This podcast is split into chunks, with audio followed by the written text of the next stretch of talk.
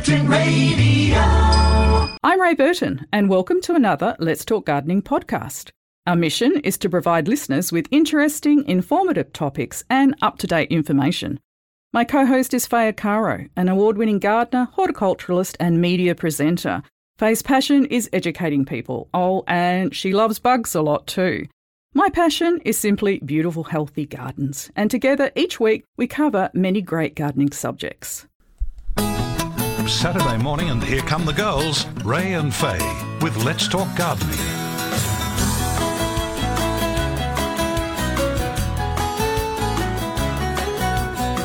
And hello again, gardening friends. Lovely to be with you. You're with Ray and Faye, of course. Bev Daring, John Glidden are here too, and yeah, call in now. Get your get your calls done. We can spend a lot more time with you in the first hour of the program. You can also email us if you prefer by going to gardening at curtinfm.com.au. That is the way that you will connect with us today and during the week. Gardening at curtinfm.com.au. Alan Simons kicked off the morning with a really jovial breakfast program, as he does, and Bev Daring supported Alan today. So good on you, Bev. She's now looking after us. So an, another early start for our Bev Daring. We have to we take ownership of our people. She's a trooper, isn't she, she is Ray? A heck of a trooper, as is John. And uh, big cheers too to our cycling DJ Jim Crinan uh, for his update just now. And Jim will return at 10 a.m. No, he won't return at all. He'll be ret- he'll be returning next week, next Saturday at 10 a.m. We have George Minoldi. I hope I have that right, listeners. I hope I have that right. All right, Faye Caro, good morning. Good morning, Ray. What a week it's been. It Wet really and it's wild been rough, and windy. hasn't it? It has. Have you had any damage at your place? Minimal damage, of which I'm grateful because I know at one part in the m- one morning I woke and it was still black, and I said to my other half, "We won't have a garden." I was just like, you know, listening to the wind howling and ripping through, and I thought, "Oh, I don't even want to look at this. This is just." Because you know I've had a had a few situations where I live where we've had some hellish uh, winds that have done serious damage, and uh, we were came through relatively unscathed, unlike a lot of people who had serious things happen to them, losing their roofs off their homes and and a lot of garden damage. You know, I see that on the Facebook pages and that a lot of people did not. We're not as lucky. How about you? I heard a couple of little thuds, but not bangs. Ba- a bang is when it when something lands on the roof. Yeah. and that's cause for concern. Yeah. When it's a dull thud, You know it's landed- something It's had a soft landing. Yeah, So we have had a couple of um, large branches, but not huge, which is really nice, and they've dropped in convenient places. So yes, so I'm feeling very lucky. But there's a lot of rubbish down. There's you know branches, little branches, three foot long. The cockies have been in. They've thrown a bit more around. There's nuts Yeah. everywhere, leaves, sticks, blossoms. You name it. There's a big clean up to do. I think. I think I need to pay someone pocket money to Oh, help. there's a mess out there. There's a huge mess everywhere. Mm. And even when we were walking into the station today, I saw broken plants, broken aloes, and things like a- that. Yeah. Well, The you can get out between it. the showers. I've managed to get out and do a little bit of mulching on the verge, so I'm feeling a little bit fitter for it because Yeah. that's my gym workout equivalent. Yeah, quite and right. and it's productive too. So Yeah, yeah. making a difference, tackling the weeds. So dumping mulch on top of them so they cannot come through is is something you can do right now. Just like bury them alive. Exactly, I but it's got that. to be How- deep enough. how and deep? That's, well, I, I would say about four to five centimeters. Yeah, I might De- do that. It depends I'm it. where you are. If you can, if you can nuke the weeds first, like using something like slasher, that will slow them, and then give them a little bit of time to react, and then dump on top of that. You'll have a better chance. Hmm. Okay. What you don't want is to just put a, a thin skim on so it looks good now and they all pop up and you've got a better crop. Although when that does happen, it's a lot easier to dig out or pull out than when they're compacted, funnily Yeah. enough. Yeah.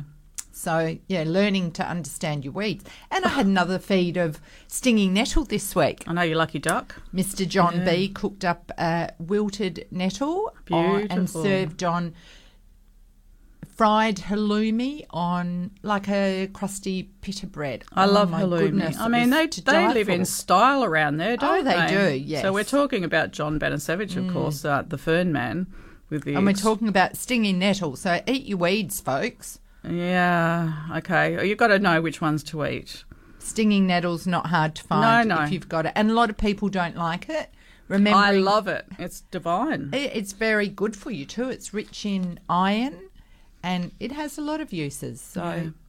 And speaking of good, we're chatting with Charlie Albone very soon. Now, Charlie uh, is author of a new book called Garden of Your Dreams, and we are giving three of these books away today.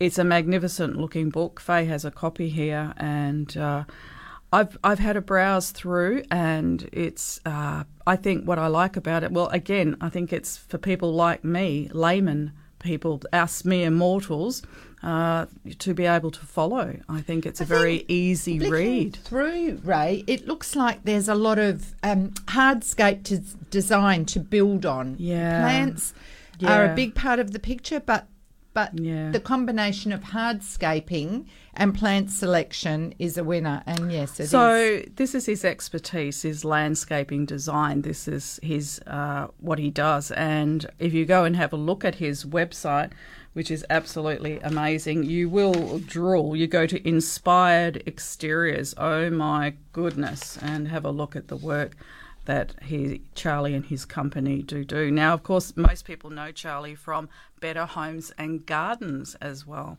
He's uh, the gardening presenter with Better Homes and Gardens, and he's been with them since 2020. And he's also coming to Perth for the Perth Garden Festival. I reckon he looks a little bit like uh, what's that actor? Uh, in Oh, the East? Hugh Uh, Grant? Yeah, I reckon he looks a little bit like him. They could be cousins, don't you think? There's a little bit of a well, and his knows? wife is drop dead gorgeous. His wife Juliet. So they're just this kind of couple that how can you describe a power couple. Wow, uh, but down to earth. they down literally down to earth. But uh, yeah, they just they No look pun they look they look perfect. They look perfect. Anyway, and we're also chatting. Speaking of perfect, we're chatting at five past nine with Darren Thorpe, and we're talking about all the dirt podcasts that Darren creates every fortnight. I think. Now you have recently done a segment on in, all the in the break when we had a winter recess. I was I had the pleasure of being interviewed by Darren, and that went live this week. How wonderful. Mm. Yeah, and uh, great feedback. I had a listen yesterday.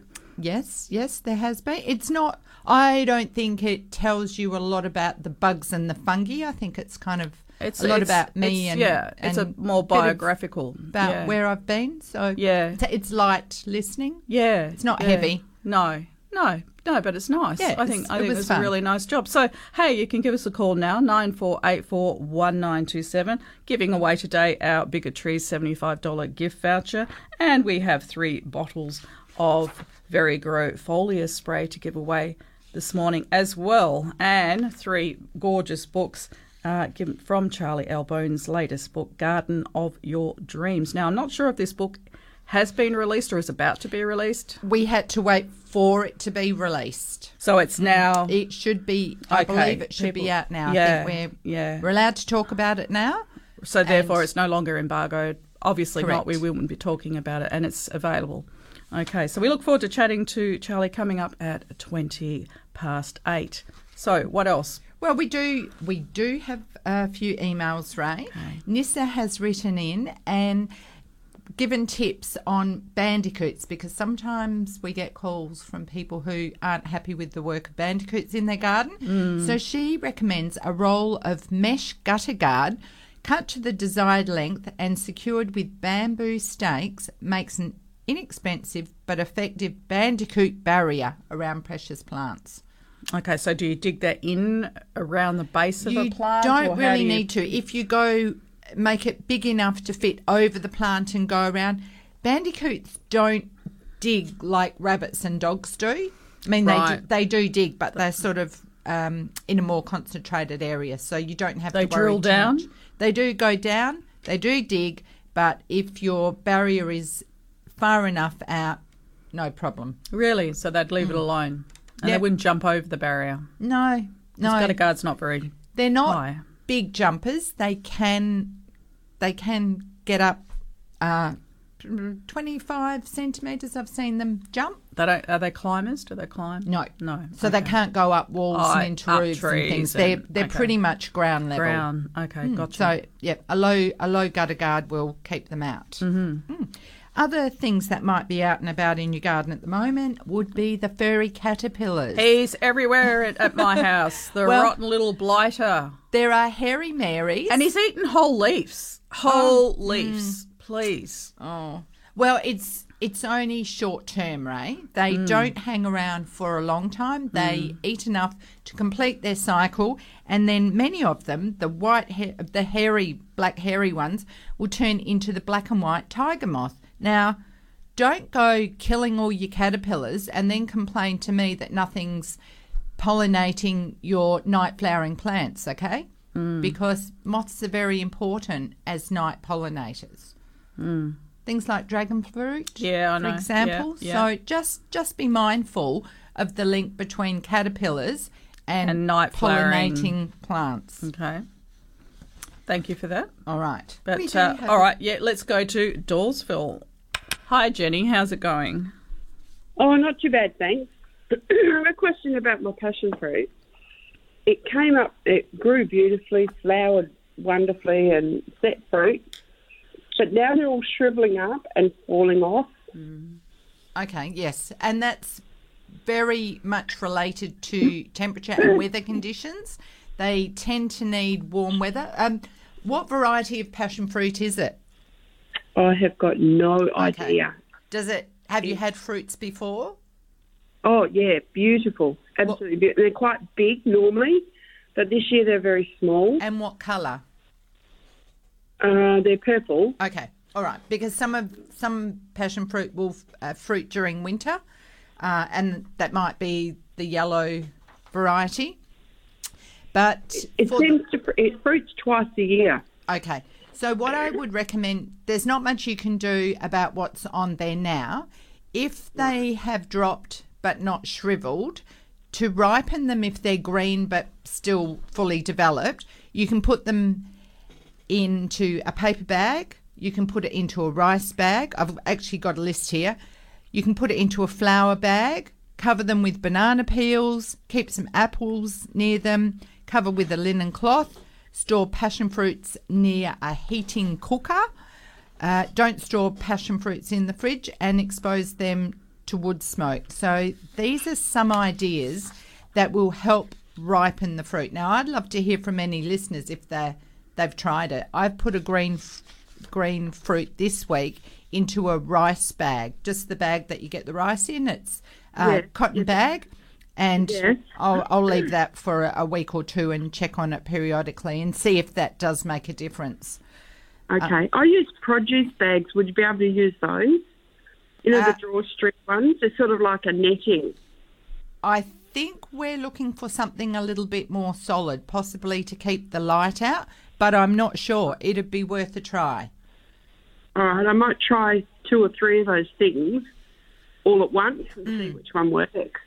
And then report back. If they're shriveled, i it's no good. Uh, the the fruit would probably be bitter, but if it's far enough along, you might be able to sweeten it up with sugar. the other thing that I would recommend is probably uh, September time when the plant starts putting on new shoots. Cut it back by about a third, give it a feed, and top up with um, perhaps a clay and compost.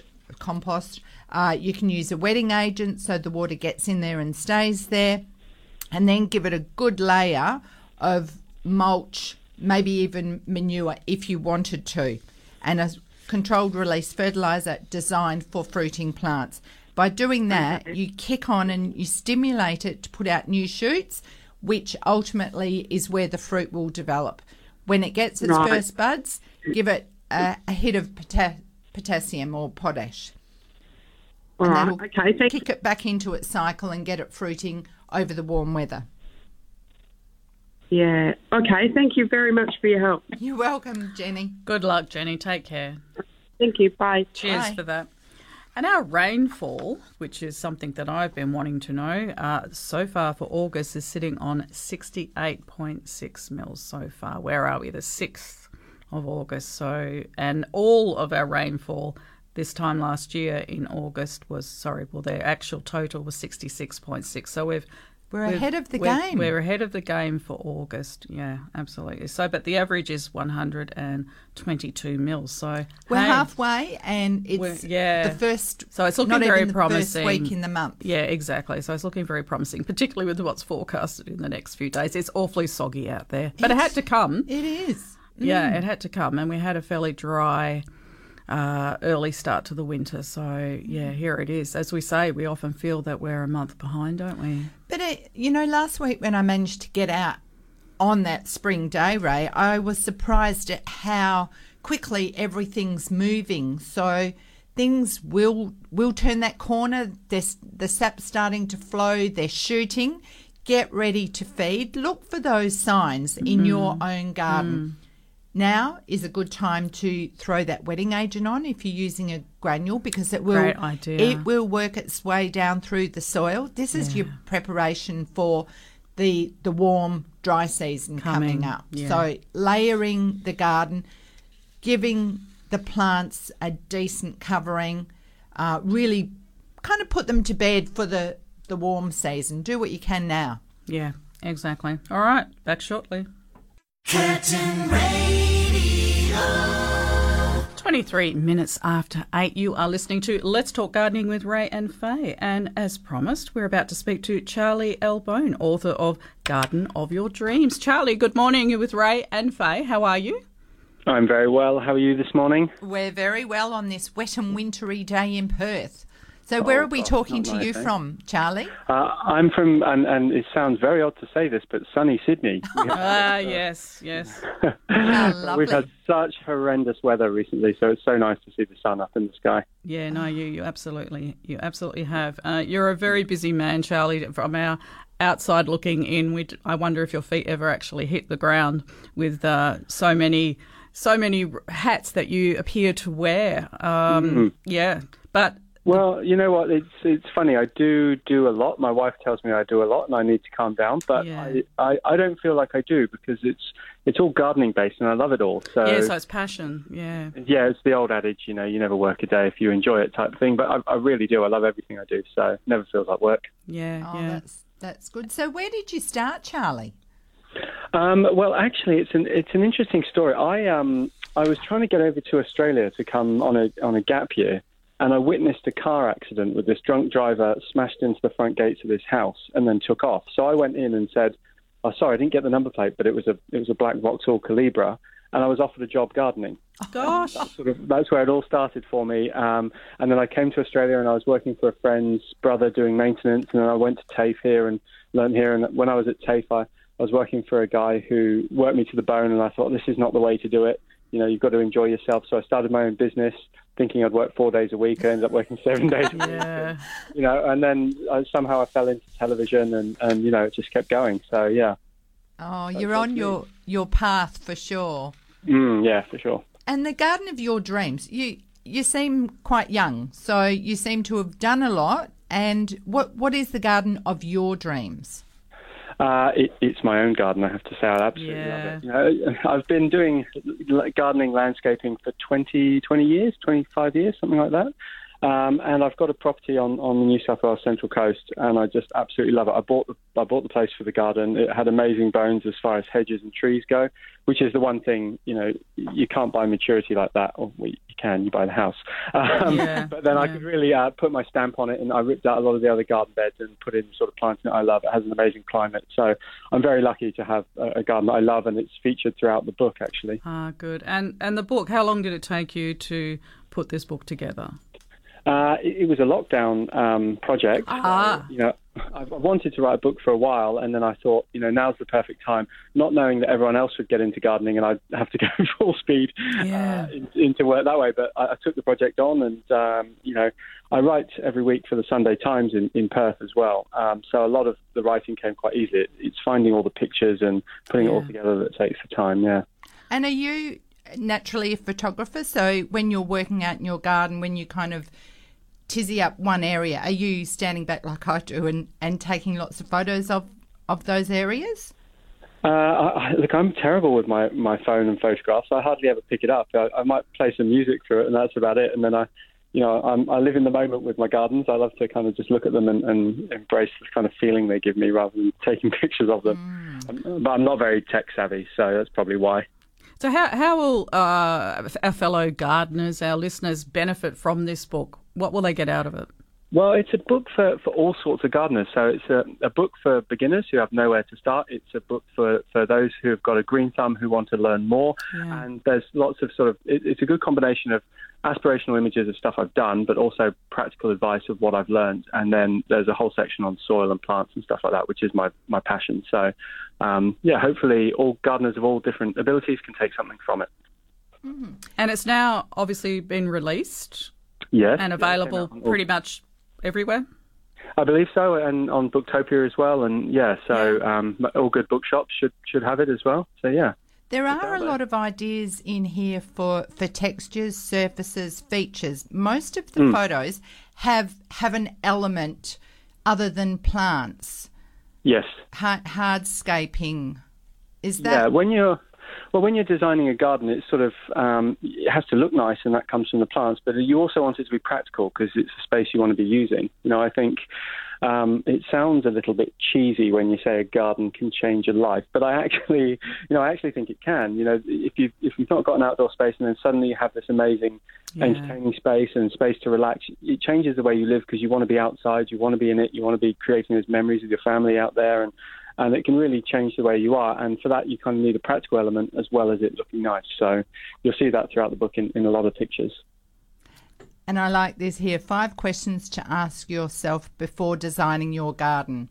How do I did I want it to make me feel? What do I want to get out of my garden? How much time do I have for maintenance? That's Yeah, big definitely a big one. one. That's a big one, yeah. How much do I want to spend? And what style of garden do I prefer? Mm. I can answer that, how much do I want to spend. Everyone Yeah. says nothing, but Yeah, yeah. yeah. And what's what's trending at the moment uh, with garden design? Well, you know, trends are, is a is a funny one to answer because Yeah. the garden will take so long to mature. You really have to pick something that just speaks to you and, and go for that because you know it, a garden is for you to use, not for a designer to use. They can help you lay out the space, but really, it's it's what you want it to look like is what you should go for. Although. Um, because of COVID, there's so many more people gardening, and I love that trend that people are just getting their hands dirty and getting into it. Yeah. Um, the grow your own movement is, is still going strong, which is, is fantastic. Um, and there's a lot of people going towards sort of succulent and architectural plants and really um, taking a look at the beauty of those in their kind of sculptural form, which, I, which I really like, and bringing them into a garden that might not be all succulents, which is great. And you're coming to Perth later in the year for the garden festival Um, here. garden show, yeah, I, I will be coming along, which will be fun. I'm sure I'll be doing some talks and hanging around all weekend. Fantastic. Sounds lovely. And uh, Better Homes and Gardens, what's your next mission? I know uh, you're not on air for a couple of weeks, are you, because of the. Well, because of the Com Games. Yeah. But then when I get back, I'm doing a story about aquascaping, actually, which is underwater gardening. Oh, my snorkel, word. But um, yeah, so a bit of fun there. You know, that's something that's also taken off through COVID. People planting up fish tanks and, and the fish becoming sort of secondary to all the plant life in, in the garden. So that was a bit of fun. I went to a place that does aquascaping and and sort of played around with it, and they mocked me for being rubbish at it, but it was great fun. So you know, I'm gonna something I'm gonna take up. I think. Okay, no, Well, we, we look forward to I that. know it's not always about the finished result, is it? Like it, the joy of gardening is is something in itself. The act of gardening, Process, rather the than to have a finished product. Absolutely. I mean, I learnt this. Um, you know, I used to hate weeding. I used to think it's never done. It really annoys me. There's always weeds. Yeah. And as soon as I started to realise that there is always going to be weeds, I started to enjoy it because it was my time to zone out. It's a simple task to do. You, you get away from the family and kids screaming in your ear for a bit. Yeah. But then as soon as they need you, you can go back because you know it's never going to be done. So you're always satisfied with what you do because doing something is better than nothing.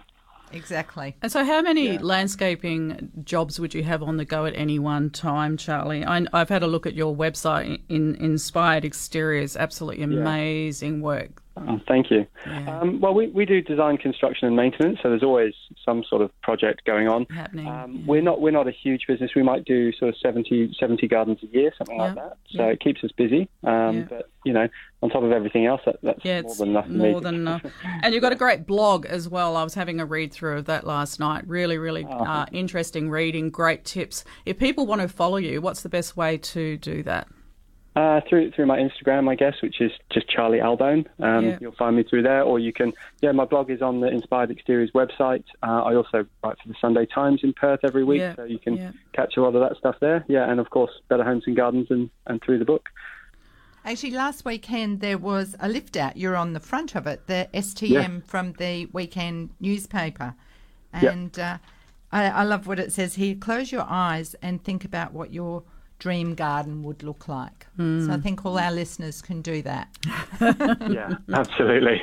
All right, Charlie, we'll let you go. Busy boy. Uh, thank you very, very much. We we have three books that we're giving away today to some lucky uh, gardening listeners. Appreciate very much you giving us your time this morning, and we wish you all Oh, my the best pleasure. with all your endeavours going forward. And we hope to meet you in due course when you're here in October. Absolutely. Thanks so much for having me on, guys. Appreciate it. Good man. Thank Take you. care. We've, we've got a chair in the studio when you're free. I'll be there. okay. All right. Cheers. All right. Thank Bye you for for now. that. Bye for now. Okay, bye. Okay, very interesting. And we do have three books to give away, so stay tuned. Uh, we'll be doing that sometime this morning. Let's go to Kelmscott. Brenda, hi. Morning, Brenda. Oh, good morning. I quite miss the first name.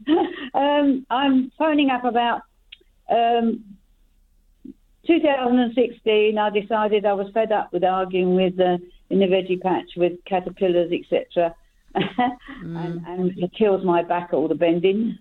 So I put in some dwarf fruit trees, and that was in about 16, year 16, some in 18, and some in 19. Uh, the only thing that, uh, unfortunately, they didn't realise they were dwarf trees, and some of them are getting too high. And- and considering I've and I've also had a canopy put over one side of the veggie patch, and they're hitting the, the netting at the top. So of course I've kind of decapitated them in a way. As you do, yes. yeah. So that wouldn't do them any harm, would it? Not at all, no. No. The only thing, uh, the Granny Smith apple that I put in May 2016, I did get three Granny Smiths off it last year. well, three, the last uh, time that we had fruit apples, I had three, all of three very small Granny Smith apples. Um, how long do you really wait before they fruit? Because they're quite healthy. The nectarine t- tree didn't get too big, was very healthy, but I only got one nectarine off of it, and it was looked very sorry for itself. Well, Brenda, pruning will actually stimulate new growth. And as long as you're not pruning at the wrong time and cutting off all the flowering wood, uh, a six year old tree should certainly be giving some good fruit if it's healthy. Oh, right. Well, they looked healthy enough. So, has it got. I leaves? lost the cherry, the self self uh, pollinating black cherry that uh, disappeared. Well, cherries are one of the, the finicky plants that may not do well around Perth. There oh, are some varieties that will do okay, but they certainly don't like our our climate as much, and they're a, very much a cold cold liking plant. So, uh-huh. where are your Granny Smith apples up to now? Have, do they have any leaves on them? Just starting, I think. Yeah. Okay. So, and flowers? Uh, I haven't seen any. Okay. From from what you're telling me, I think I would go in and give them a prune now because one of the most important things is to keep and manage your trees to the size that you want, especially if you have got some sort of canopy. So so cleaning them all up now, particularly the deciduous trees and citrus, now is a good time for pruning. It is for all of the fruit trees, is it? Now is the best time, is it? Well, uh, the best time is after they've flowered and fruited. Okay. Oh, yeah. But for a lot of the deciduous trees, there won't be any leaves on them, so you can actually see the framework. And that's a good time to get in there and shape your tree and bring it down to the size that you want. When you do prune now, you'll get a, a flush of growth in springtime. The other thing is that you may, if you prune it too hard, you may be pruning off some of the, the fruiting wood. So you may lose some fruit, but I think you're better off getting the shape and the size that you need, and the fruit will come later. Yeah, yeah, I agree with you. Yeah. So cut out any dead, dying disease wood. Uh, give your your plants some maybe wetting agent or clay and compost that will help hold the moisture and nutrients in the soil. A lot of plants now you you could start giving some fertilizer because they're moving. The sap is flowing. Uh huh. Uh huh. Yeah. Well, I've, I've got what they call Gin Soil Improvement. It's got everything in it: fish oils, uh, sea salt, uh, fish oil, and all the nutrients. It's they call it a soil improvement. I find it really as good as a, a um, what do you call it, fertilizer. Okay. Yes. Well, that Yeah. Yeah. but it won't be from the sounds of it it won't be a complete fertilizer i like something that's got all the npk and trace elements in it and a oh, controlled yeah. release fertilizer will will feed your plants slowly Yeah, okay. Well, I have got a bag of that too, but because I was going to use it on the fruit trees, but I thought I'd check first. Do you do that like springtime when it starts to grow? When they're starting to grow yes so i've already Yeah, well, I started yeah, I have lopped off the top because I got fed up with it. Them bending over at the top on the netting, you know, so I Mm. cut the back, the top bit. But I didn't because how long is it when you put in trees before they start fruiting? I know it is. A, citrus can be about five years uh, the others it, it depends on their growth and if they're getting everything they need But i think kelmscott i think you've there are some areas in kelmscott that have got a amazing loam soil so do you do yeah, you well, have- I have done. Yeah, because I've got three compost bins that I keep moving, and they do very well with that. well it sounds like you're on the right track just Yeah. and also They're use a good mulch Enough. It's just that, you know, I'm thinking, well, how, mu- how many more years have I got to wait for fruit? Apart from the Granny Smith, as I say, the first year, this this year, they they've uh, actually, I did get three Granny Smith apples. i think it might be a bit more about your pruning too your pruning and Yeah, your sounds feeding like it. Yeah, yeah. I think it's the pruning that's a problem more than anything else. Okay, Brenda, we need to wriggle on. Have a great day. Thank you. Thanks for your call, Okay. love. Take care. bye Cheers for that. Bye for now. And Rosemary in Warwick called in and she says she has snowdrops flowering at the moment. Usually don't flower until late August, early September. So that's actually the snowflake flower, isn't it? i think Because the snowdrop, from what I understand, is a very much a cold climate, uh, a little little bulb, whereas the snowflake has a little tiny dot on the petal. Little yeah? green And mine are popping up too. My my snowflakes Yeah. are popping up too, Rosemary. Well, mine- everywhere. mine you are gave me flowering as heaps well. of bulbs, and I just plonk them here, there, and everywhere, and they in my pots, and they just push through everything else and say, "Make way, make way," and they're sweet. I th- I think bulbs are just a joy to behold. You know, when the weather's not very nice and we go out there and we see these Yeah, little surprises, a burst of colour. Yeah. You know, the like I said, the weather that we had last week on that Thursday was a spring day. Yeah. So plants You're holding on to that, aren't you? well, plants do not uh, relate to a calendar, do No, they? It's no. for them. It's about weather. So Temperature. we keep saying it's early, and I was surprised, but maybe we just uh, are paying more attention to some things, realizing I I realized that I was late at pruning because everything's on the the move. You know, I mm. thought I was doing my winter pruning, but yeah, it's they're already bolting. Mm, absolutely. Nine four eight four one nine two seven. Curtin Radio. You're with Ray and Faye. This is Let's Talk Gardening. A little while ago, we were chatting with Charlie Albone, author of Garden of Your Dreams, and most of you would know him as the Better Homes and Garden TV presenter as well. we have three magnificent books Garden of Your Dreams to be given away. We're going to make it open to everybody. The book will be sent directly to you from the eastern states. So, what we need obviously is all, all of your details. And we will pass them on to the publicists, and they are going to mail that magnificent book directly through to you. Three gorgeous books to give away: "Garden of Your Dreams" by Charlie Albone, and trust me, it's a it's a winner. And I think it's it's a book that will very much sit on your coffee table and be a fantastic handbook and uh, easy to read, easy to follow. Excellent tips in there, uh, excellent ideas. Really worth getting your hands on this book. Nine four eight four one nine two seven. Give Bev a call now. Nine four eight four one nine two seven. Meanwhile. We're in Mandurah. Hi, Cheryl. How's it going? Hi, great. Thanks. Thanks for having me. Um, You're welcome. I belong. I belong to uh, Mandurah Community Gardens, Yeah, and uh, we Yeah. we've we've just um, pruned our grapevine.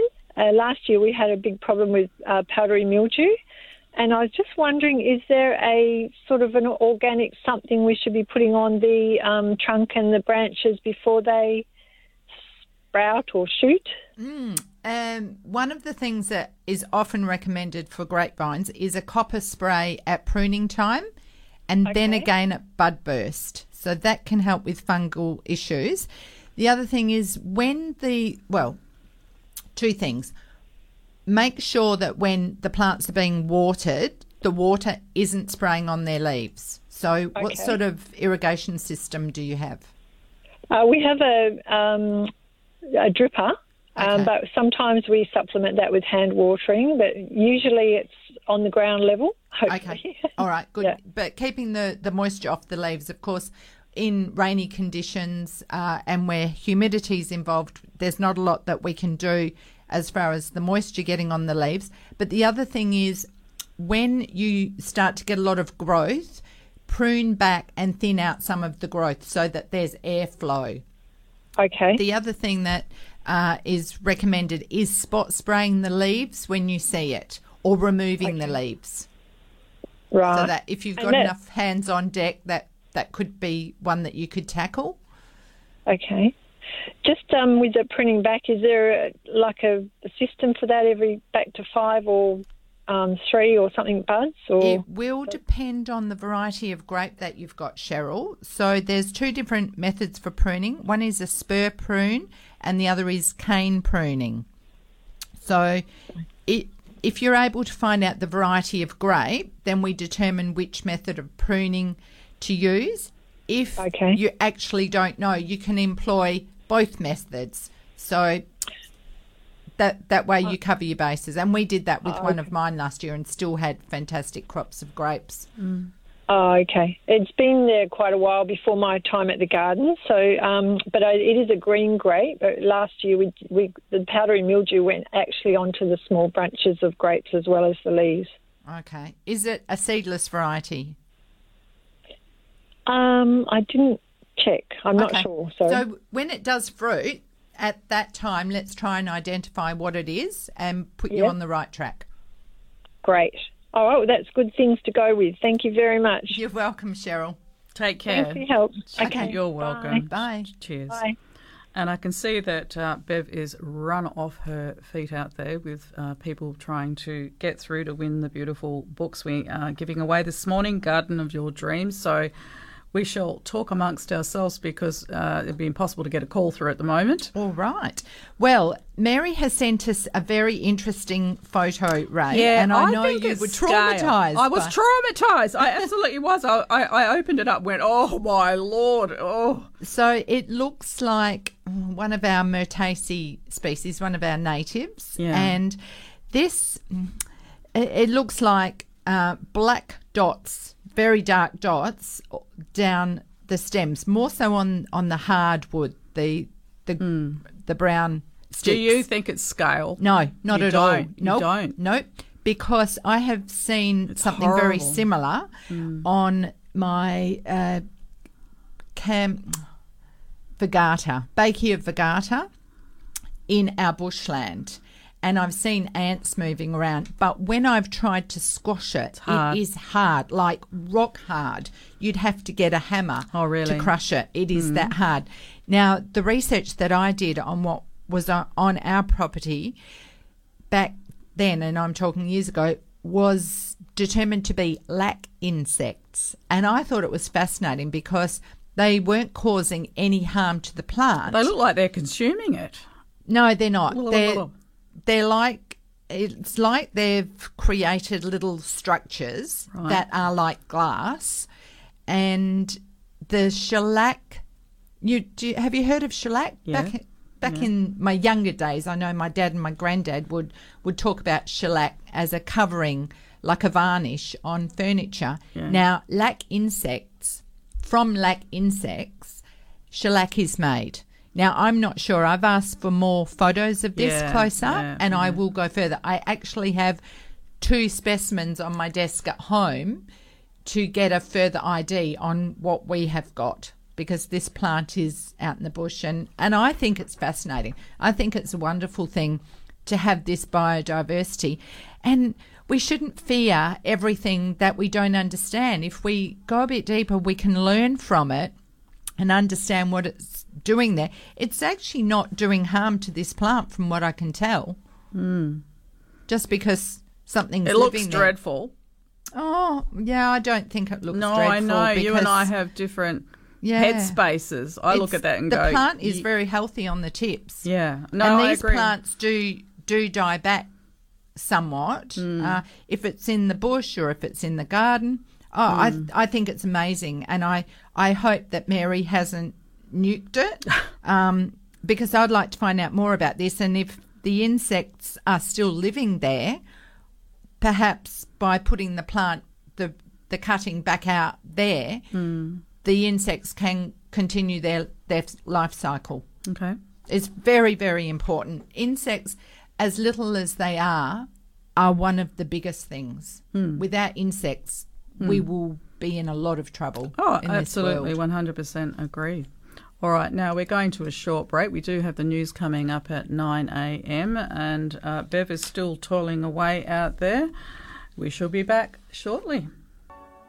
Curtin Radio. Eight minutes to nine. You're with Let's Talk Gardening and Ray and Faye. We're heading to Southern River and saying good day to Ainsley. How are you? Yeah, good morning, ladies. Ladies, um, I'd like to inquire. I have a mango tree that is starting to uh, flower very early in the piece. Yes, you you're not alone. Ainsley. Right. So, what do you think I should do? Take off the flower? No, no, let's not interfere. Look, in India they have two crops a year. No, no worries. Uh, Right. we we cannot control the weather. The I think the plants know what they're doing. All the best you can do is look after your tree, support your tree, make sure it's got everything it needs. With the rains that we're having and are still to come, now is a good Yep. time to um, make sure that the soil's not hydrophobic and sprinkle Yep. around a bit of wetting agent because the rains will wash it in. You could also use uh, clay and compost. You can add manure. You can add mulch and controlled release fertilizer. If Yes, I usually use uh, sort of cow manure, blood and bone, and a bit of slow release. You know? okay, that sounds wonderful. I would then put mulch over the top, a chunky mulch over the top that will let the water through but help the plant from not drying out when we get winds and, and hot weather. Okay, so I let it go as it is at the moment and don't remove the flowers. No, no, no, no. Just let it. Whatever will happen, will happen. You know, we might get this next lot of rain and cold weather, and then boom, we're back to last Thursday, twenty-three Yeah. degrees, Yeah, it's and all over the place. away it goes. Right, right. I wish I had a thanks a crystal ball. So do I.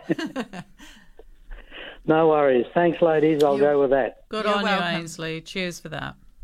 Cheers. Bye bye. Bye. Bye for now. All right.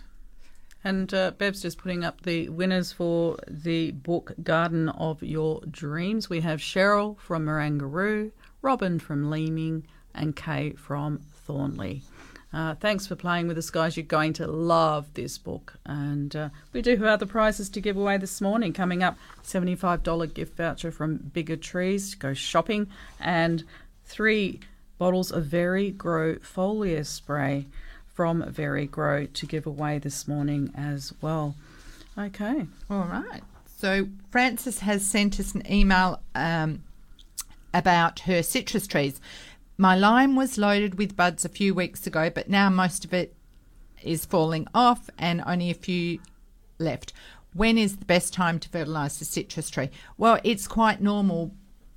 Often citrus will only set about 5% of the fruit. A lot of flowers will drop, and so will s- small fruits. So, you know, this morning I've talked a lot about how to to feed and how to prepare citrus tree. You will find that the best time to trim them is after they've fruited. Francis has al- also sent a photo of a calamansi lime, which is absolutely Oh, loaded. full of fruit. Yes. Okay. So after the fruit is picked, or even as I'm picking fruit, I sometimes will take the stem back, so we're reducing the foliage. Now, now is a good time to prune your citrus, and like I've already talked about this morning, the layers, the wetting agent, the clay and compost, the manures, uh, and then a thick layer of mulch. Any or all of those. And I think for best results, a controlled release fertilizer minimum of spring and autumn will get you through. It's very easy to apply. You can buy it in bulk. It won't burn because it releases slowly. And at least when I ask you, what have you fertilized with? You'll be able to tell me a complete fertilizer designed for flowering and fruiting. I can't say it enough. You know, it it can work. Um, so we've also received an email from Paula, and she wants to know about possums. Now we'll come back to this, Ray. John's brought me in a lot of information, so I'll decipher that while the news is on. Yeah, okay. Now we're heading to Warnbro. We're talking about avocado tree. Ray, hi. Morning, Ray. Ray, how are you? Morning, Ha- Ray and Faye. How can we help you? Oh, um, my avocado tree is oh, it's about six years old, I suppose, and it fruited a couple of years ago, but it's taken a hammering with this wind, obviously, so a lot of other trees. But it seems to be dying back. Can I prune it back or cut it back to? It was about 12 feet tall. At the moment, it's about 10 feet tall. So, but no, mm. got no leaves on it. Warnbro. Um, okay. Oh, that's not nice. It is. is It is. No, mm. it, it does get a fair bit of wind, unfortunately. Okay. If if there is anything that you can do to protect it, like putting If I in it below that, uh, it'll be below the fence line. Like I've got a high fence, so I, Okay. I could get it below that. But th- that's what I'm asking. Can I? Can I actually? Can you cut them right back? Or is I- I now, or not really? I wouldn't do it now because they are very sensitive to to cold and to dieback. And I think if you interfere with that now, that it will actually set it back further. I would wait until October Yep. and at that time do your cutting back. But you know, talking about the winds, so this is very timely because with the weather conditions that we've had this week, fences have blown oh, down, yeah. you know, oh, trees yeah. have been snapped off. We could go to that next level of understanding how wind works. So when I I see a lot of fences around, and often there's nothing either side of them. So you've got wind tunnels created down the sides of houses. And where wind comes from one way and there's nothing on the other side, boom, you know, that's a fence that's got a high dark. risk mm. of going to blow over. Mm. We can change how wind moves through by planting shrubs, by creating microclimates around the plants. So if if you were to plant a shrub beside it, things like um, uh, maybe sugar cane, which will grow tall, shrubs, hardy shrubs that will will break up the wind as it moves through. Lily pillies are a great one. They're bushfire retardant and they also can be pruned to any shape. But when you slow wind down, it changes the way it moves. When wind comes through and it hits a fence, the wind goes up, but it also tumbles on the other side. Yeah. So it, it's hard to explain, but but knowing that, you could do a Google search and you could work out, plant a few other things around it that that break up the wind as it's moving through, and give Oh, that. yeah, I, I understand tree- what you're saying. Mm. If, if you've got like a fire out, if you've got a fire outside, uh, say a, a, wood pit out the back, and the wind's blowing from the west, well, the wood, the smoke in the backyard's going the wrong way. You're thinking, well, it's not. It's, the flag's flying that way, but it's going this way because it's, it's like like you just said, it's, it's spinning around in that area and going mm. up and down and doing all sorts of stuff. So, all right. Well, could I send you a photo of this tree? Because I'm, I'm a bit worried about it if I should take it to the next level, you Yep, know? yep, um, sure. But someone told me you can actually cut them right back to nothing. Yep, that, to a stump. And that will be a good idea, Ray, because then we can follow up on on that using that as an example. Okay, thank you. Um, wh- what do I s- Send can I it send it to. Uh, you can. Can you email it, Ray? my? Um, if I can load it to my computer, yeah. Have you do got it. a smartphone? Yeah. Yes. Well, Just take a photo and use your smartphone to email it to us. Yeah. All right. Yep. All right. What's gardening. the gardening at curtinfm.com.au. All right. Gardening at gardening at curtin. fm.com.au and there's no R A in the curtain. It's C U R T I N. C U R T I N. Gardening at curtinfm.com.au. We have to go to the news, Squire. Okay. Thank you. Okay, take care. Ray. Okay. Thank you. Temperature has dropped, sorry, jumped up to 12.7 degrees. We're heading for a maximum today of 18. Showers are increasing, and the minimum overnight will be 10, with a maximum tomorrow of 18, and showers tomorrow as well. Also on Monday, the same minimum overnight 10, with a maximum of 18. And our rainfall so far for August 68.6 mils, which is rather snazzy, wouldn't you say, Faye Arcaro? I would. I just love John's spreadsheet. Oh, yes, he's very analytical, is our John, isn't he? And very precise, and he's very fast to correct us I mean, when we are. outstanding. Is that 10 years of rainfall figures? Yes, it is. Yes, he, That's do- just he pulls this- phenomenal. Yeah, yeah, no, he pulls this up every every week for me. So yeah, uh, it's it's a, it's great information, and I am fascinated uh, by rainfall, and I do like to know where we're at, especially with what we've just gone through in the last week. You know, we feel like we've uh, just Mm. about drowned out there.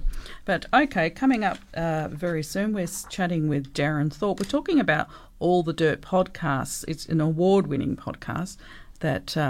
Deryn has been working with for how many years now? We'll ask her that question. I know she's up to 175 podcasts. Oh my word! Okay, so all right. Well, she's she is online now. Okay, Did you let's want go. you wanted to say something? Oh, I've got an email to go to, but I can do that Okay. later, Ray. All right. Okay, Deryn, you're with Ray and Faye. How are you going? Really well, really Good. well. Lovely to be speaking with you this morning. And you too, Deryn. Not that we've talked, uh, we've talked very recently, actually, and it's interesting. You're on the other other side of the microphone this time. I am, I am. So, of course, I I, I produce with um, my dear friend Steve Wood um, Yes. gardening podcast called All the Dirt, and our last guest was, of course, Faye Arcaro, gardening host and ecologist. Well, Yes. a, a few people have listened, and we've got some good feedback, Deryn. But it is a wonderful podcast. You've been working at this for some years now, and Five. have won an award for the excellent podcast. Yeah. We've won a couple of awards um, with the Horticultural Media Association of Australia. Um, twice it's been voted, not voted, it's been judged the best garden audio in Australia. Um, and we were really chuffed to, to find that. And um, yeah, five years ago we started. Steve and I used to be excited when we first started if we got I don't know, a couple of hundred people listening. Um, but now we've had, I don't know, about 1.2 million downloads. Wow, that's phenomenal. Well done. Congratulations. It is. What we like about it, I guess, is that we get to talk with people and sort of um, delve a bit deeper. Because say you have a guest on the gardening show, you you can only really give them say five or ten minutes or Yes. fifteen if you're really, really, you know, um, got a lot of time on your hands. But um, we can we can go up to an hour, half an hour, Yeah. talking about people, who they are, and really finding out about their passions. Yeah, much more in depth cover for absolutely. Yeah, So- it's, it's a different way. It's different way to do it. And then sometimes Steve and I get together and do like a winter pruning special or a spring gardening special, just where the two of us talk about. We don't have a guest, um, and surprisingly, those ones are even more popular than when we do have guests because. Um, it's a lot of the a how-to of what you should be doing at that time of the year. More practical for people. Mm. So, how do people uh, locate all the Dirt podcasts? How do they? What's the easiest way to access it? Well, if they put all the dirt into their search engine, our website will come up, and you can actually listen on the website. But it's so much easier with podcasts if you've got a smartphone Yeah. um, to download them to your phone. So if you've got an Apple phone, there's actually a little purple um, symbol on there, which is the podcast app. You go in there, you press on the magnifying glass, and you put in the podcast you want to listen to, like All the Dirt. And once you find us or any other gardening podcast, it will suggest other ones for you to listen to. But if you don't have an Apple phone, if you have one of the Androids, you normally don't have um, a podcast app that comes with the phone and you have to download one. But Ah. there are hundreds out there. They're all free to download. And the same thing, you just, you know, um, download all the, you know, you go in and find all the dirt and um, and download it. And because we've done 170 or 74 podcasts, um, a lot of people, you know, listen to a few current ones. Of course, they'd want to listen to Faye. Um, and then they go back to the beginning uh, or they, they go back and listen to lots of the other ones. Yes, it's such a brilliant way of storing information. I think. Yeah, it is. It is. It, it, it's um, I don't know. It's really good, and the whole reason we do it is that we are learning about we're learning ourselves. Well, that's right, Deryn. I mean, in the gardening field, you can specialise in one thing, but it, it's amazing. You can't know everything. And, and speaking to special guests, you get a better understanding about tweaking, you know, whether it's a, a particular fruit tree or fungi or slime molds or you name it.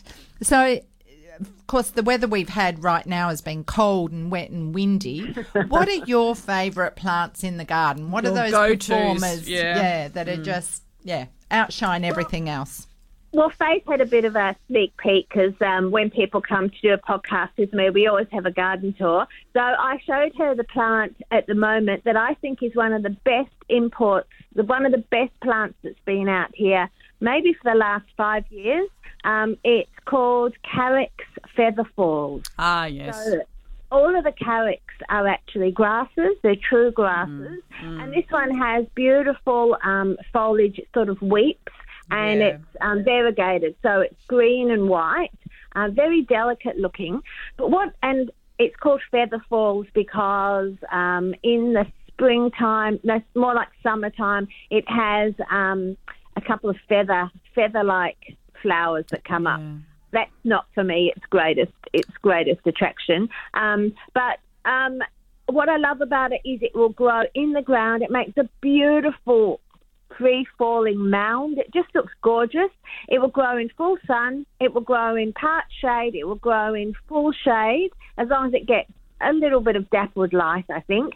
And then it also grows in a hanging basket. Yeah, So- yeah. How adaptable is that? It's tough as old boots.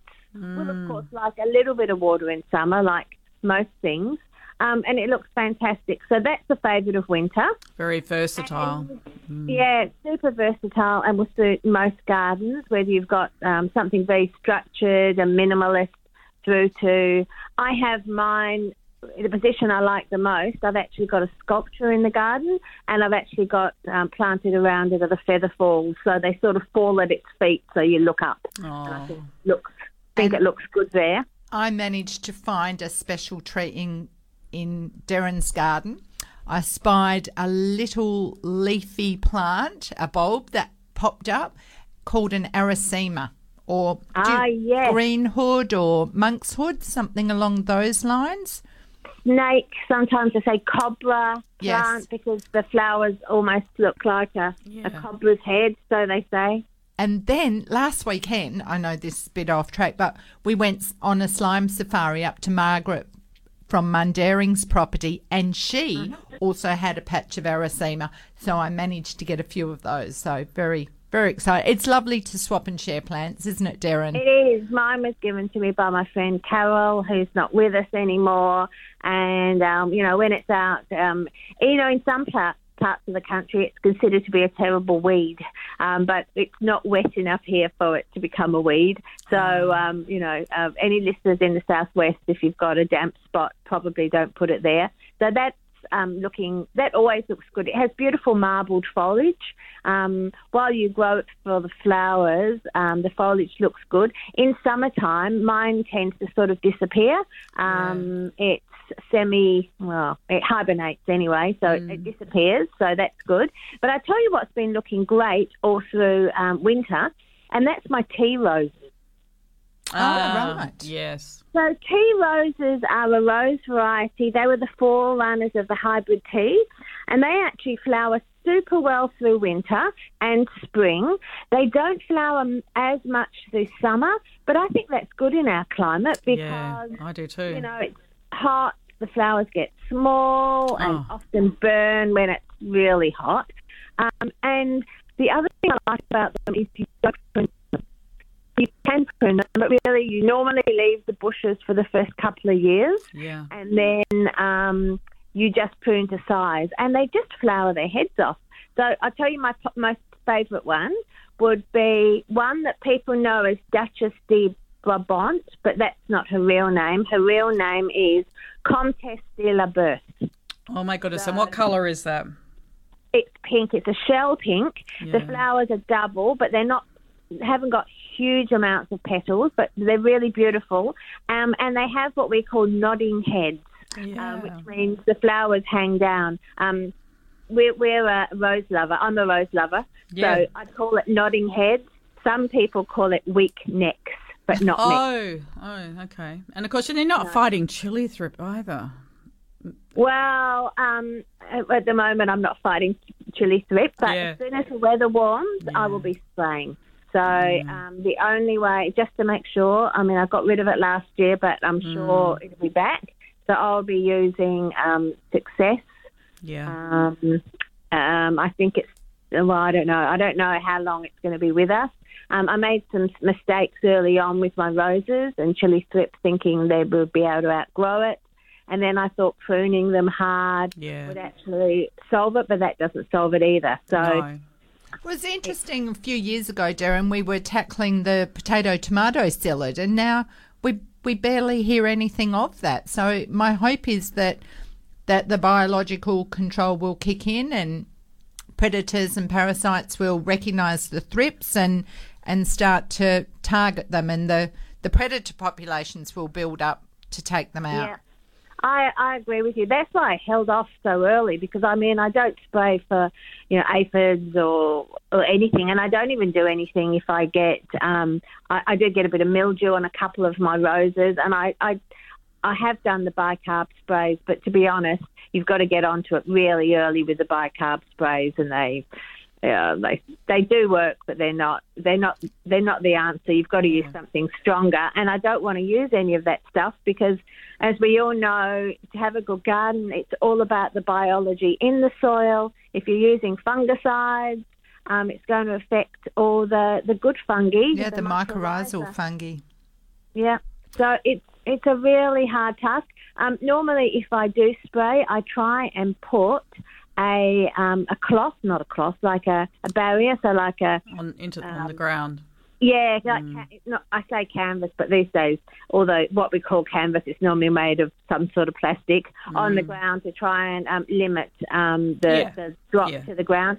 But it's not easy in a cottage garden, let me assure you. Yeah, exactly. And and tell us, uh, Perth Garden Festival. What will you be doing there? Um, well, I do two things for the festival. I've organised the speakers, so we have the speakers tent, um, which runs every day. So I've just submitted that, and that's up online now, I think.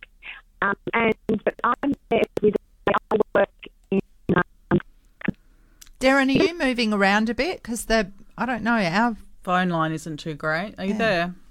Uh, could have been my arm moving around, being excited. Yeah, I know. You're talking with your hands.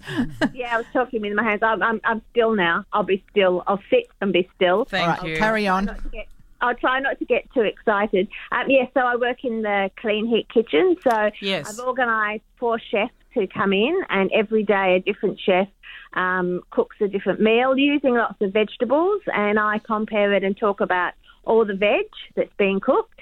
Um, and the great thing about it is that after every single cook, um, we hand out samples to all the, the audience. So um, it's really good fun. So, you know, obviously, this is the first time it's been held in spring because it was um, delayed. So normally I'm always talking about, you know, I hope you've got your um, garlic bulbs in, but we'll be in spring, which actually is sort of called in vegetable gardening the hungry time um, because we're between the time of the winter crops and the summer crops. So perhaps we'll be talking a little bit what el- about what you can grow at that time.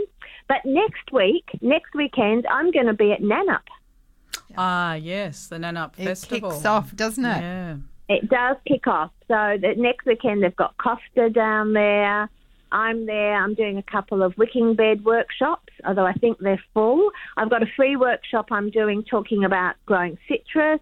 Fantastic. Um, I'm doing a, a wonderful event with Guy Jeffreys, who's um, yes. one of the best chefs, and as you know, he grows all of his. He's out at Millbrook um, and Bunkers Bay and grows all of the vegetables they use in their restaurant. Yeah. Um, so I'll be cooking with him and then doing some panel sessions. So um, I'm working very hard when I'm down there. You three, are. three sessions a day. You're a busy lady. You're a really busy lady. And and, and today I'm even busier because it's finally sunshine and I've got to do a bit more rose pruning. yes, yes. Well, it looks like a good day for it. Yeah, I've got my working jeans on. I've also got to do some washing. Yes. Everybody else. Tell You've us had all all week it. to Yeah. do the washing, Deryn. Yeah, but it's been raining. Try and get I it dry. don't- Mm. Yeah, I like I like to have it outside. I don't like to use a dryer. Yeah, exactly. I'm with you. I All right, think look. it's wasteful. All right. Well, we'll let you get on with it, young lady. and thank you very much uh, for. Ex- Lovely speaking with both of you. And Yeah. you too. Thank you, Deryn. All right. Okay. We'll be in touch. Take care. Okay. Happy Thank you. gardening. Cheers. Bye. Bye for now. Okay, we'll be back shortly. Curtin Radio. You're with Ray and Faye, 23 minutes after nine. And this is Let's Talk Gardening. And Faye's got a mouth wide open, so I'll let you speak. Go ahead. Okay, well, back to Paula's email. She's been living in the same new place for a couple of years, but recently has discovered what she thinks is possum droppings around her courtyard. Although she hasn't seen any possums, she's confident it's possum droppings and not rats. Anyway, I, you know, Paula, I would love it if you could get a trail cam and set it up out there to confirm what it is because if something's coming back every night, I mean, just imagine if it was another native marsupial, something that wasn't even on our radar. Anyway, to deter it, which is what she's after, John's come up with quite a few things.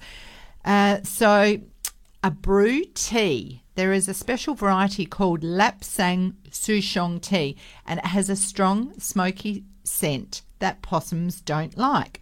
You can also make a stink bomb, and that's getting an old stocking or sock and filling it up with blood and bone fertilizer and putting that up there. You can hook up a net. You can also use LED lights, so pretty up your garden with solar lights that come on at night time. You can spray fish oil, which is another deterrent. Well, I guess some of the, the seaweed products might actually work the Help same. as so well. cover two birds. What do you say? Cover. Two birds with one stone. Yeah, I think so. So it's sort of something like that. Kill two birds with one Kill- stone. we're, we're, we're switched on, aren't Okay.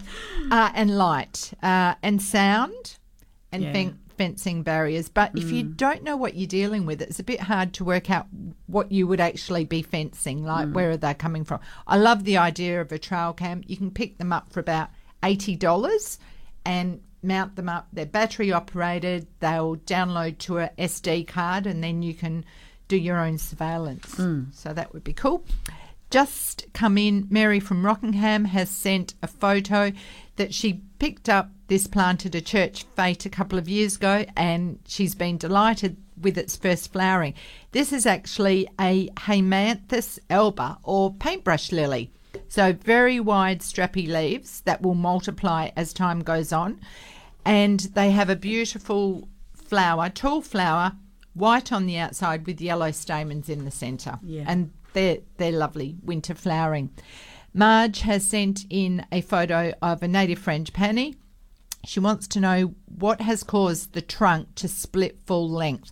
Well, this can often happen. I can't tell you exactly what has happened to it, but what I have learned is that you can actually pr- repair this damaged Marge. So if you've got a really sharp knife, um, something something like a pocket knife or something along the lines of a potato peeler that will give you the ability to scrape down the edge of the outside bark. And so by by scarring the bark and exposing the inside wood, the tree will heal itself. So you mm. do that on the left and right of the of the split of the split. That's yeah, right and encourage it to it will actually close heal over. itself. If you look mm. at good tree pruning work, mm. you can see how, how trees actually repair themselves. Where mm. branches come off, it actually makes what looks like a donut.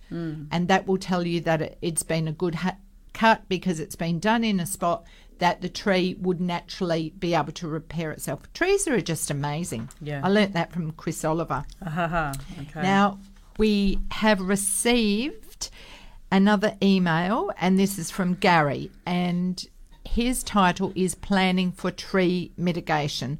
So, certainly, uh, it w- was a, a lengthy email, and Gary, thanks very much for this. I found it very interesting, and I actually found myself like Googling and researching a, a bit more about the topic. He's talking about a book that's called Safer Gardens, and it's about plant fa- flammability and planting for fire by Leslie Corbett. So we will certainly put this on our list of Our topics, Yep. topics to discuss. We have briefly talked about this at different times over the years. Uh, it is important, just as you, you plan for wind. We've talked a bit about buffering wind this morning, but also planning for, for bushfire season and pruning can be an important way of managing. Keeping your shrubs low, not letting your, your bushy shrubs get to four metres high that are then linking to the trees above. So you, you want to break fire.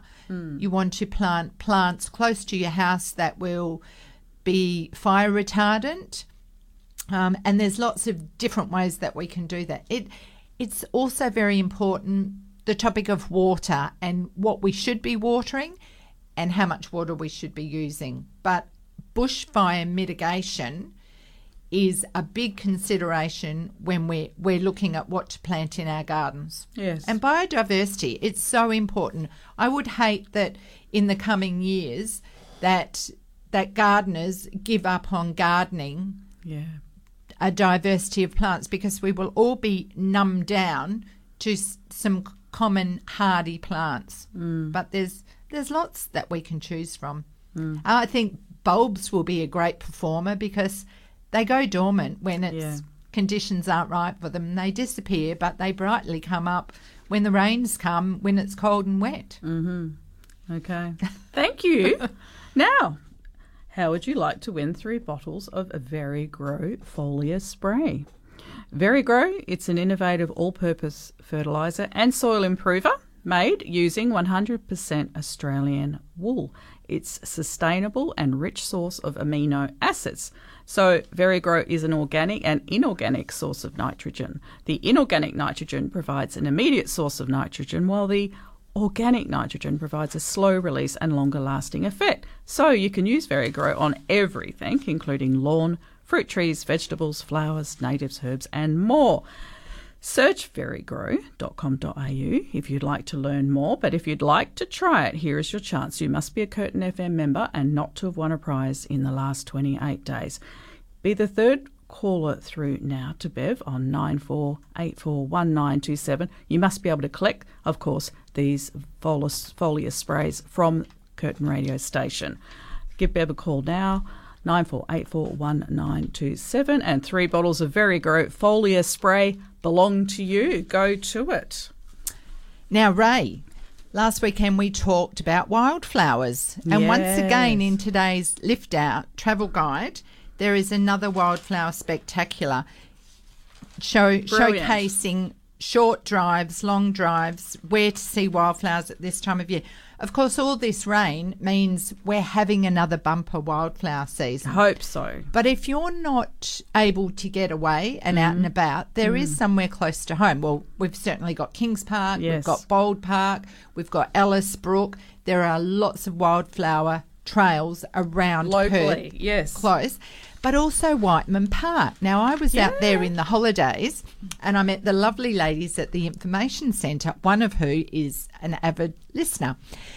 And they gave me this beautiful little wildflower book, and it's a compilation of wildflowers that you might find in the Whiteman Park bushland. Mm. It's got a selection of orchids as well as colour coded pea flowers and banksias and Christmas trees and, and all sorts of things. So, my nine year old grandson was pretty keen. He had a look and he was able to keep his eyes open and match up some of the wildflowers in this little Oh, pocket brilliant. book. Because So Whiteman Park is huge. Whereabouts Oh. did you go? we went to the uh, Caversham Wildlife Park. Oh, yes, yes, But yes. The, the car parks were big. They have wonderful Yeah. playgrounds there. Yeah, it's brilliant Of course, place. Eddie took the kids into the lolly shop. Oh, yes, been in there. I get salty licorice in there. Ah. Love that. Yeah, can't buy it everywhere. And, And you could hire bikes too. And Yeah. like four people can get on a bike and ride yeah, around. There's lots close to, to Muscle do there. Pool. There's a there's everything is there. There is, Yeah. and there's the. Is there a car museum there? Yes. Don's involved in the. He's buses, involved in the he? Bus Preservation Society there, Mm. absolutely. And they've got the uh, dog parks there as well, dog free parks, so you can take let your dog have a good run around uh, in an enclosed environment. They're great. Uh, there's cafes, everything is there at Whiteman Park. It's a really good spot, and I think it's developing further. There's a lot more projects going on out there, so it's going to be bigger than Ben Hur. Oh, and I tell you what, too the the gardens in the wildlife park are amazing. They're mature, so I know there's a lot about the animals there, but a lot of kangaroos just- wild around the area too. but the landscaping in there and the mature Mm, trees mm. and and yes, aroids and lots and lots of different. Do you have to be careful of kangaroo droppings everywhere, though? You, they're, they're everywhere through the park. Yeah, you've got to watch. Well, where you wouldn't walk. wear your high heels. You would not. You would not. Now we do have a winner for the Very Grow products. Congratulations to Marjorie of Gwelup. Well, we know Marjorie. Good on you, love. And uh, I hope you can pop in to collect the bottles of uh, foliar spray soon. They'll be ready for you at reception. Okay, and we're open. Generally, receptions around 9 a.m. to 2 p.m. are safe times to pop in weekdays. So that's for Very Grow Foliar Spray. All right, we do have one more giveaway coming up. We shall do that soon. And our lines are free, 94841927. Oh, I suppose we can't play our song yet, can we, Ray? Well, no. Okay, would you like me to do the next giveaway and then we can play Yeah, go song? Is on. that what you'd Go like on. to do? I'd love to. Okay, all right. So, on top of the Very Grow Foliar sprays, we're giving away $75 gift voucher up for grabs. Compliments to Kerry from Bigger Trees up in Pickering Brook. What can you buy with $75? Well, Bigger Trees specialise in frangipanis, ornamental and fruit trees, and there is so much more to choose from. They have a wonderful indoor plant display, and their citrus is still fruiting, and there's blossoms appearing on stone fruit. The camellias and azaleas still showing great colour. So you must check out Bigger Trees website and also their Facebook page to see and learn oh so much more. Now you must be a Curtin FM member and not to have won a prize in the last 28 days. Here's John's question for you. In a song from 1958 by the Coasters that was also a hit for Billy Thorpe and the Aztecs in 1964, what are you going to need an ocean of calamine lotion for? in a song from 1958 by the Coasters that was also a hit for Billy Thorpe and the Aztecs in 1964. What are you going to need an ocean of calamine lotion for? Give Bev a call now, 94841927. Okay, next. All right. So uh, I've been asked. Oh, the dates for the show uh, the Perth Garden Festival, 27th to the 30th of October. Yes. Hopefully, it won't be too hot. It shouldn't be. You never know. Oh, you you, You never can't know. pick it. It's just a lottery. But yes, the Perth Garden Festival is happening on the 27th to the 30th of October, and it'll be at Langley Park. Yes. won't it? Hmm. We all look forward to that. Yes, I can't be there oh, to give my talk on the day, unfortunately, because we are having a boho bash for my daughter's upcoming wedding. So, what's a boho well, bash? Well, it's you wear boho chick, and it's at Faye's Funhouse. Faye's Funhouse. Yeah, well, your place is a bit of a fun house. How cool is that? It is a bit cool. chick. Yeah. Oh, okay, because this is in anticipation of your gorgeous daughter getting married very Yes. soon. Yes, I'll be Yeah. the mother of the bride. Uh huh. I Mm. know. Gorgeous. So, also coming up on the What's On calendar is the 13th and 14th of August, the Southeastern Orchid Show. So, it's their annual show and state orchid championship at the Cannington Exhibition Hall. And there's lots on offer there. There'll be orchids and bonsai, cactus and succulents, African violets, ferns, and more. So, that's a date for your diary, folks. Now, Ray has sent us in a photo of Yes. his avocado. It is not looking very Good. happy. We will probably talk about that next week. Now, Ray, when you're not going to be with us next week. I'm week. having a medical procedure on Tuesday, and I will be away from the show for a couple of weeks whilst I recover from that. Uh, so I've got lined up. We've got Chris Bartlett with you next week, and the following week Gillian Bush is jumping in for me as well. So they will fill in whilst I'm away. You better not have any garden designers on air while I'm away. Whenever I'm absent off this show, I read the I read the list, and you put in all the good stuff. And Oh. I'm yeah, so I put the good stuff on every week. what stuff I like is what I'm actually referring to. What Garden would you like to be thing. listening to? Well, you know I like flowers. You know I like all of that. All the pretty stuff. Yeah. So it's okay to talk easily- about flowers. I just can't have the people in the studio again. Oh, you can still. do whatever you like. Oh, I shall be listening. Well, And we, we're staying COVID free here. we're doing our best, Mm. and it's kind of working. You know, I lie low and fa- you know, touch wood. I'm touching my head, and I know we all do our best out there. Avoided COVID so far, and I want to Mm. continue on because I've got to get through this procedure this week, and you know, it'll, it'll, it, yeah. If I get You're COVID, home if I get. COVID, I'm on the home stretch. It won't happen. We've got a winner of our seventy-five dollar gift voucher, Julie of Thornlie. So the gift voucher from Bigger Trees will be on its way to you this week, Julie. Thank you for playing. You will enjoy that very much. You will love wandering around up there at Bigger Trees. Now, the question was in a song from 1958 by the Coasters.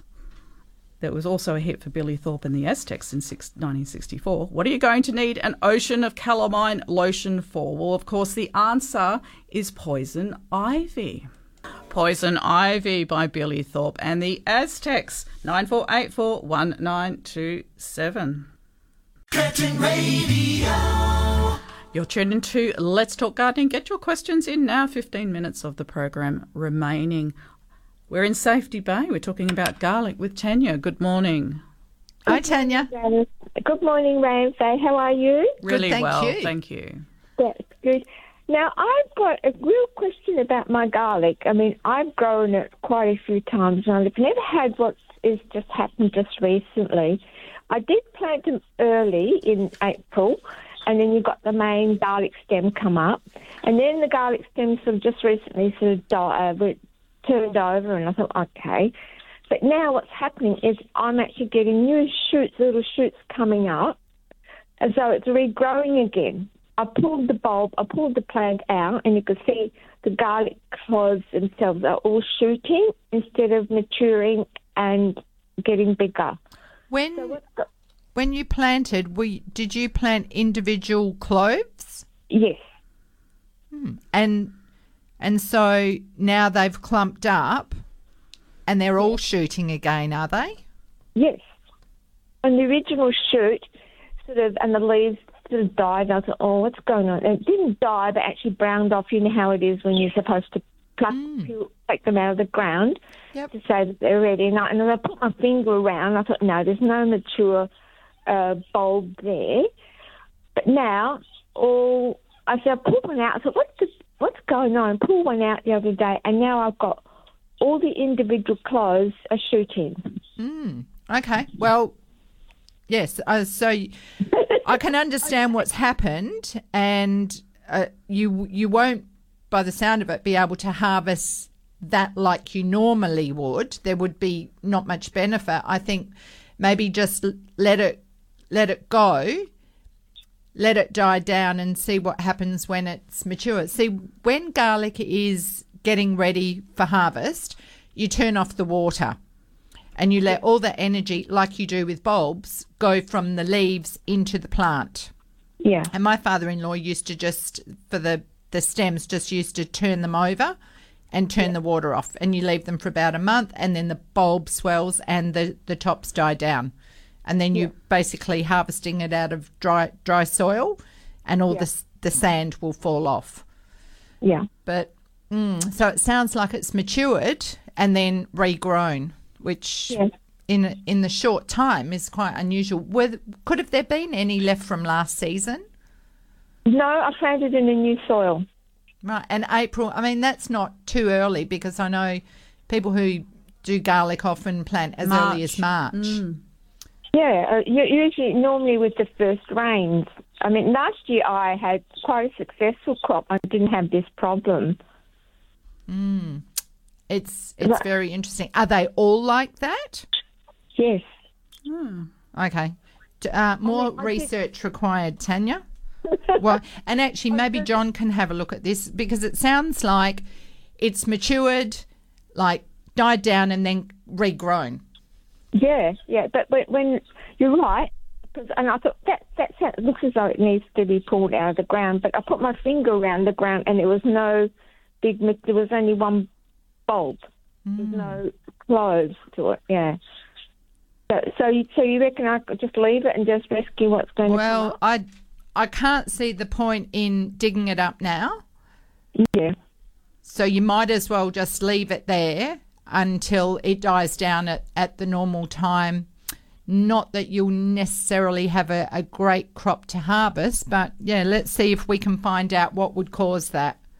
Yeah, okay. Just, just, I'll do that. But just another question. I bought the clothes actually from a shop, and I put them in water. And could that be the uh, species of the clothes themselves I planted in? Interesting. What colour are they?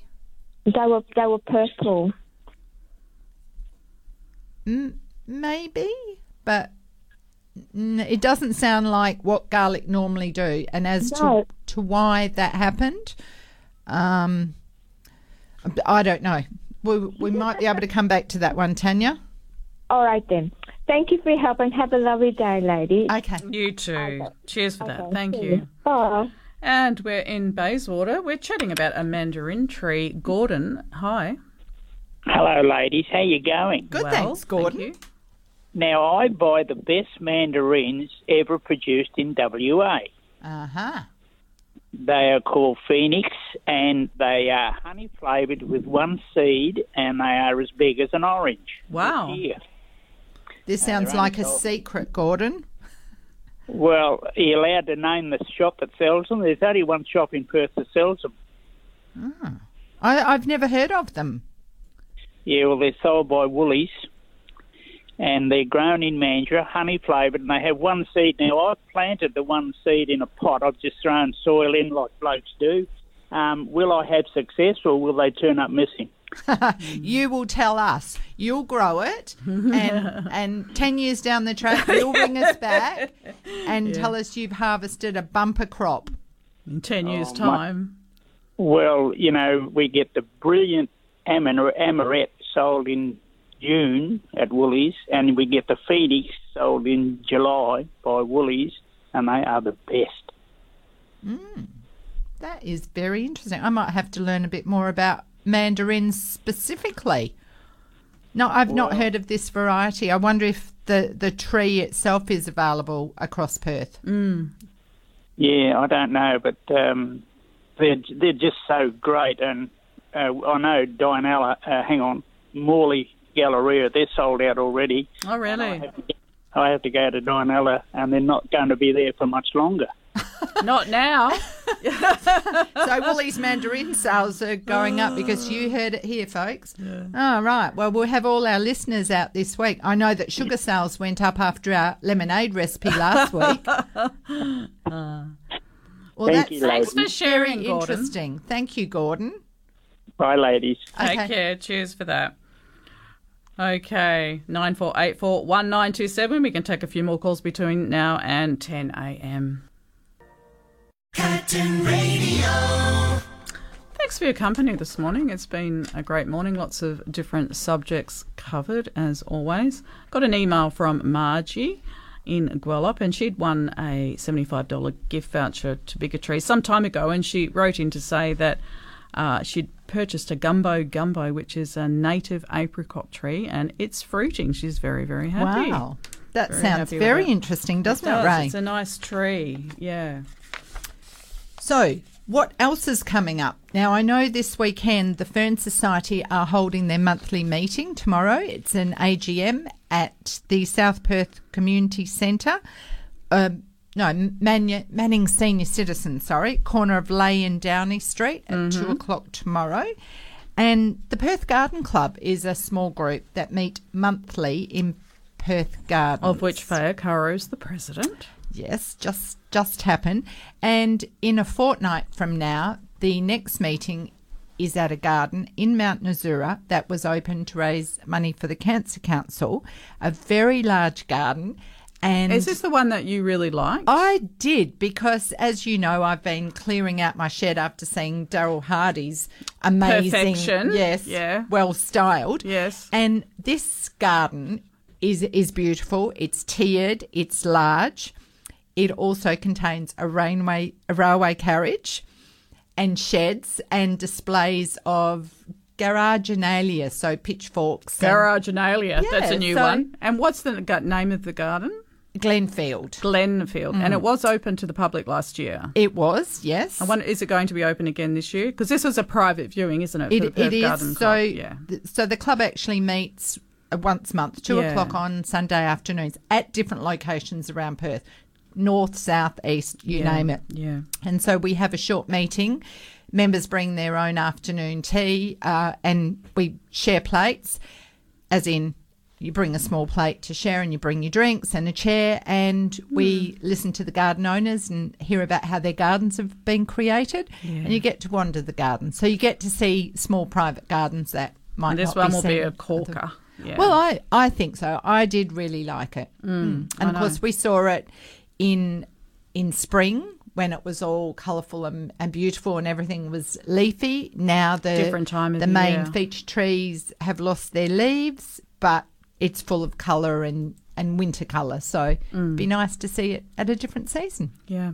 And so, what are you doing in your garden at the moment to prepare it? Because I know you've got this wedding coming up. yes That's so- a big one, isn't it? You've so sort we've- really got to plot this out. I I have, and I actually feel quite good about it at the moment. You're on track? I I think. Yes, for years now I've been kind of working at having the garden for all seasons. So creating that canopy and the understory and the interest, I'm thinking ahead about what annuals might need to go in and they have to be water hardy. So I'll be looking at Benkers and Colas in the shadier parts of the garden. Great colour. But I've got a lot of background stuff. So I've got gingers and Yeah. and foliage plants and cordylines and across the board they're actually looking pretty good. I've pruned the roses. We've done massive weed control. So as I said, I called in the big guns and I'm really reaping the benefits of that. As I look down towards my shade houses, areas that last year had weeds 40 centimetres high, the annual veld grass was taking over. I thought they were wild oats actually, mm. but the lines are clean, so there's not a lot of clutter and and untidiness, and that makes yeah. a big difference. The pathways are neat, so I'll be topping up the pathways with sawdust and mulching the verge. So about 100 metres, we've got four truckloads there now. So I'm going to put out a busy bee soon. So for people who want to get fit and have fun. Come and join me. And Bring join your you. pitchfork and wheelbarrow, and we're we're going to plaster the verge with mulch because Yeah. that'll be car parking. Ah. So I'm keeping my eye on things. I'm looking at the bindi, so we'll we'll manage that ahead of time. So Do you we've got- manage that now? uh, in in a couple of weeks. So You're going to I'm looking at the weeds in the the paving, the Yeah. weeds in the lawn because you can't have bindi. God no. In in the lawn for a wedding. God no. Uh, Terrible. Because that's where the marquee will go, and then on the Sunday after the wedding, we're hosting the Fern Society's Christmas lunch for members. Okay, So- you like to like it to bite off a lot, don't you? well, you know, like Yeah. when it's good, It's good. good because I can't tidy it all at once, Ray. And this week, No, no, I've no. I've worked on clearing my surfaces, catching up with my paperwork. So the inside of the house is not looking too bad, but the outside messy. There's That's lots of God created down. rain so that the gardeners could get their housework done. Is that what they say? This is true. This is what It- they say. This is true. All right, let's wrap things up. Uh, we've appreciated everyone's company this morning. It's been really, really lovely. Got George Minoldi coming up with the classic 60s till 12 noon. Then we go country with Brendan T and Born in Boots. Big thanks and shout out to Bev Daring and John Glidden. As touched on briefly, I'll be away for a couple of weeks, and next week Chris Bartlett is in the chair for me, and the following Gillian Bush. So thanking those guys in advance for supporting uh, the one and only Miss Faye Arcaro. Okay, my gardenism for the morning is only as high as I reach can I grow. Only as far as I seek can I go. Only as deep as I look can I see. Only as much as I dream can I be. Do you like that, Arcaro? I do. That is I very shall- deep. Well, wishing you well this week. Thank Ray. you, love, and happy gardening, everybody. Take care. We hope you've enjoyed listening to another edition of Let's Talk Gardening on Curtin Radio. Happy gardening.